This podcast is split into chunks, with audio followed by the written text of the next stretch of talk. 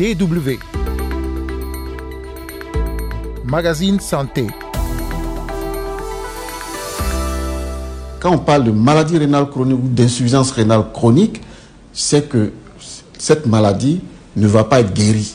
Contrairement à l'insuffisance rénale aiguë, où un traitement précoce va permettre de restituer intégralement la fonction du rein. Quand on prend l'insuffisance rénale aiguë, la première cause, c'est les infections, toutes sortes d'infections. L'insuffisance rénale, c'est le sujet au menu de ce numéro du magazine Santé. Nous irons en Côte d'Ivoire pour voir comment se fait la prise en charge des patients. En seconde partie d'émission, il sera question de la covid dix-neuf qui refait parler d'elle. Carole Assignon au micro, vous écoutez le magazine Santé. Bonjour à toutes et à tous.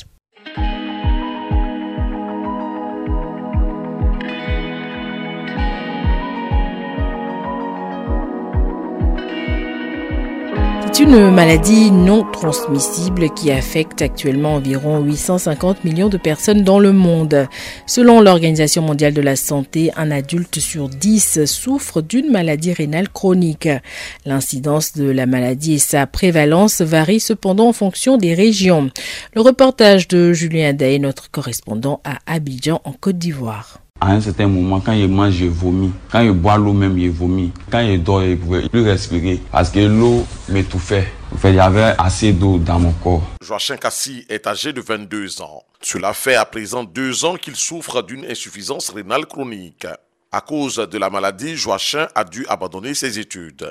Le traitement est coûteux et vivre avec cette pathologie demande beaucoup de force mentale. Chaque semaine, c'est au Centre national de prévention et de traitement de l'insuffisance rénale qu'il fait sa dialyse. Il y a rendez-vous tous les mardis et vendredis pour purifier son sang. Souvent, avant d'arriver ici, tu peux fatiguer, mais après la dialyse, ça passe, ça va.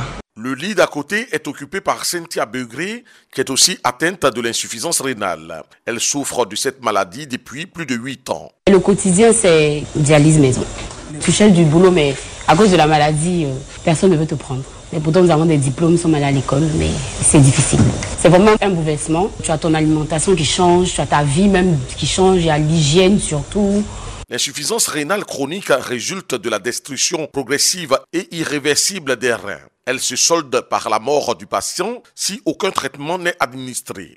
Les complications découlent de la variété des fonctions remplies par les reins. Situés de part et d'autre de la colonne vertébrale, leur rôle le plus connu est de filtrer le sang pour éliminer les déchets issus du métabolisme.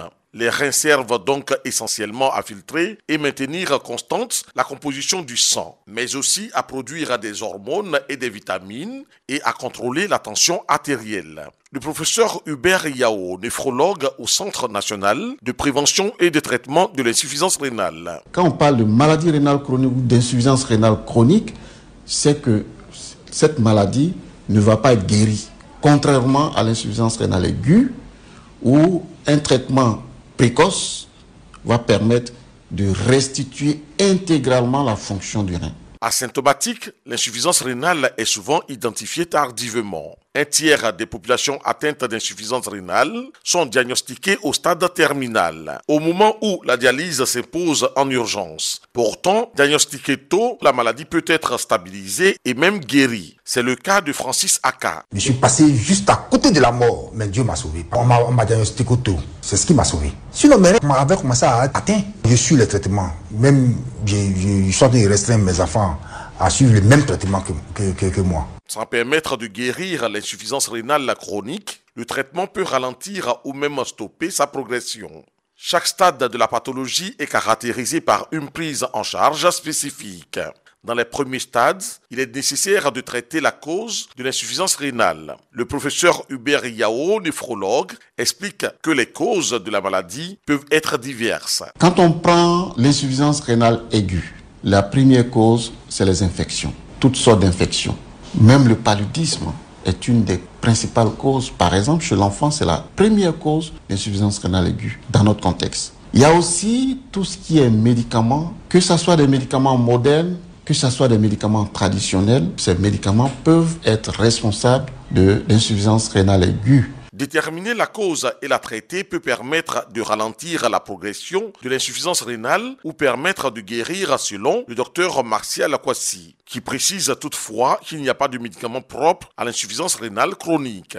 Près de quatre-vingts à quatre-vingt-dix pour cent des gens découvrent leur insuffisance rénale au stade terminal, où le seul traitement qui reste, c'est la dialyse. Alors que le rôle du néphrologue que nous sommes, ce n'est pas de faire la dialyse, c'est de prévenir cette insuffisance rénale-là et de la traiter. Mais malheureusement, on découvre les insuffisances rénales au stade terminal. Alors, comme méthode de traitement, lorsque nous sommes au stade terminal, il y a l'hémodialyse, dont vous voyez les machines ici. Il y a la dialyse péritonéale et il y a la transplantation rénale. En Côte d'Ivoire, environ deux pour cent de la population est touchée par l'insuffisance rénale et les jeunes ne sont pas épargnés. Silencieuse, cette maladie nécessite un diagnostic précoce pour améliorer les chances de guérison. Julien Daillet à Abidjan pour Rolanda Tchavelle.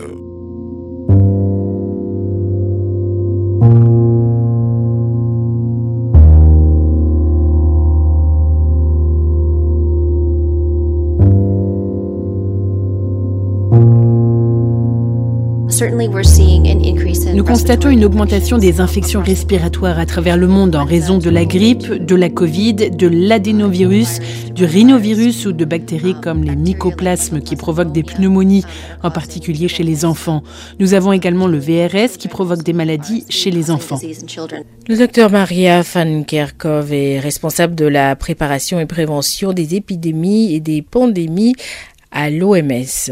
Dans l'hémisphère nord, nous assistons à une co-circulation de nombreux types différents d'agents pathogènes, ce qui entraîne une augmentation significative des hospitalisations, non pas juste en raison de la Covid ou la grippe, mais aussi pour ces autres agents pathogènes.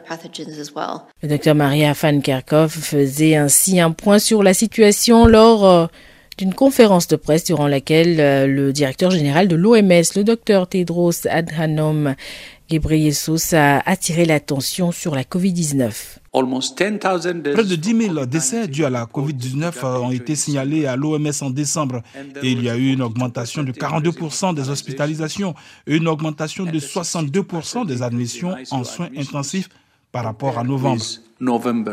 Même si les chiffres donnés par le directeur général de l'O M S sont basés sur des données provenant de moins de cinquante pays, principalement en Europe et dans les Amériques, le virus continue de circuler et de faire des victimes partout dans le monde. Bien que la covid dix-neuf ne soit plus une urgence sanitaire mondiale, le virus continue de circuler, de muter et de tuer. Les données provenant de diverses sources indiquent une augmentation de la transmission en décembre, alimentée par les rassemblements pendant la période des vacances et par la variante J N un, qui est désormais la variante la plus fréquemment signalée dans le monde.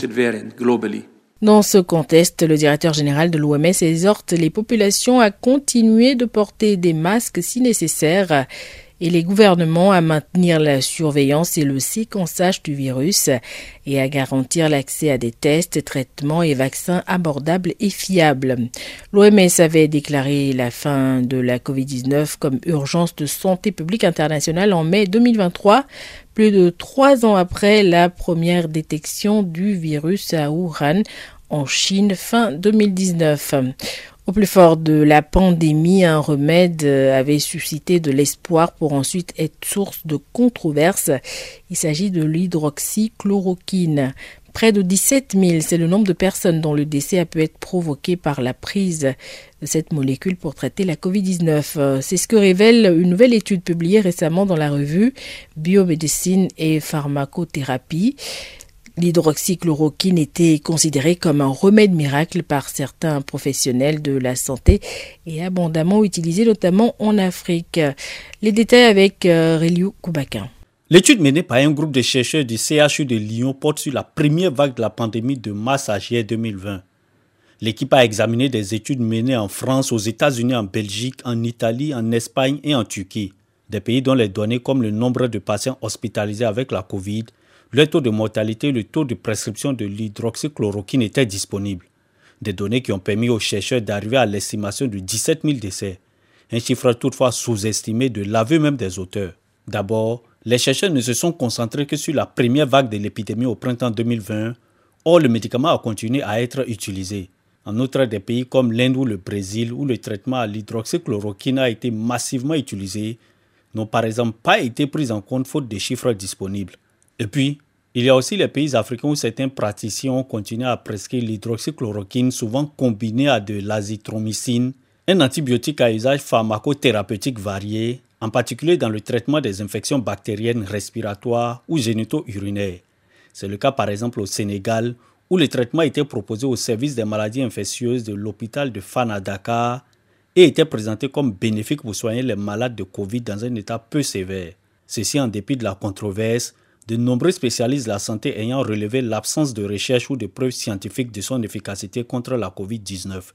L'O M S avait pour sa part déconseillé cette molécule comme traitement contre la Covid en raison de ses effets.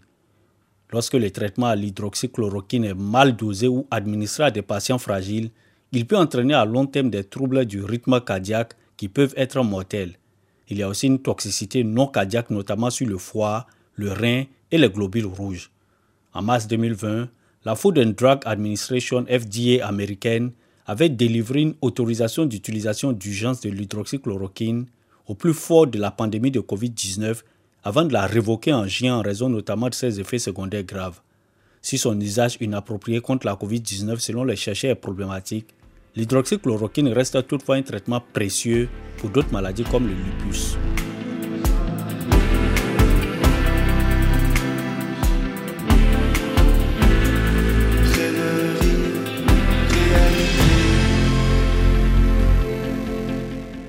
C'est déjà la fin de ce numéro du magazine Santé. Merci pour l'écoute. On se retrouve la semaine prochaine pour un nouveau numéro.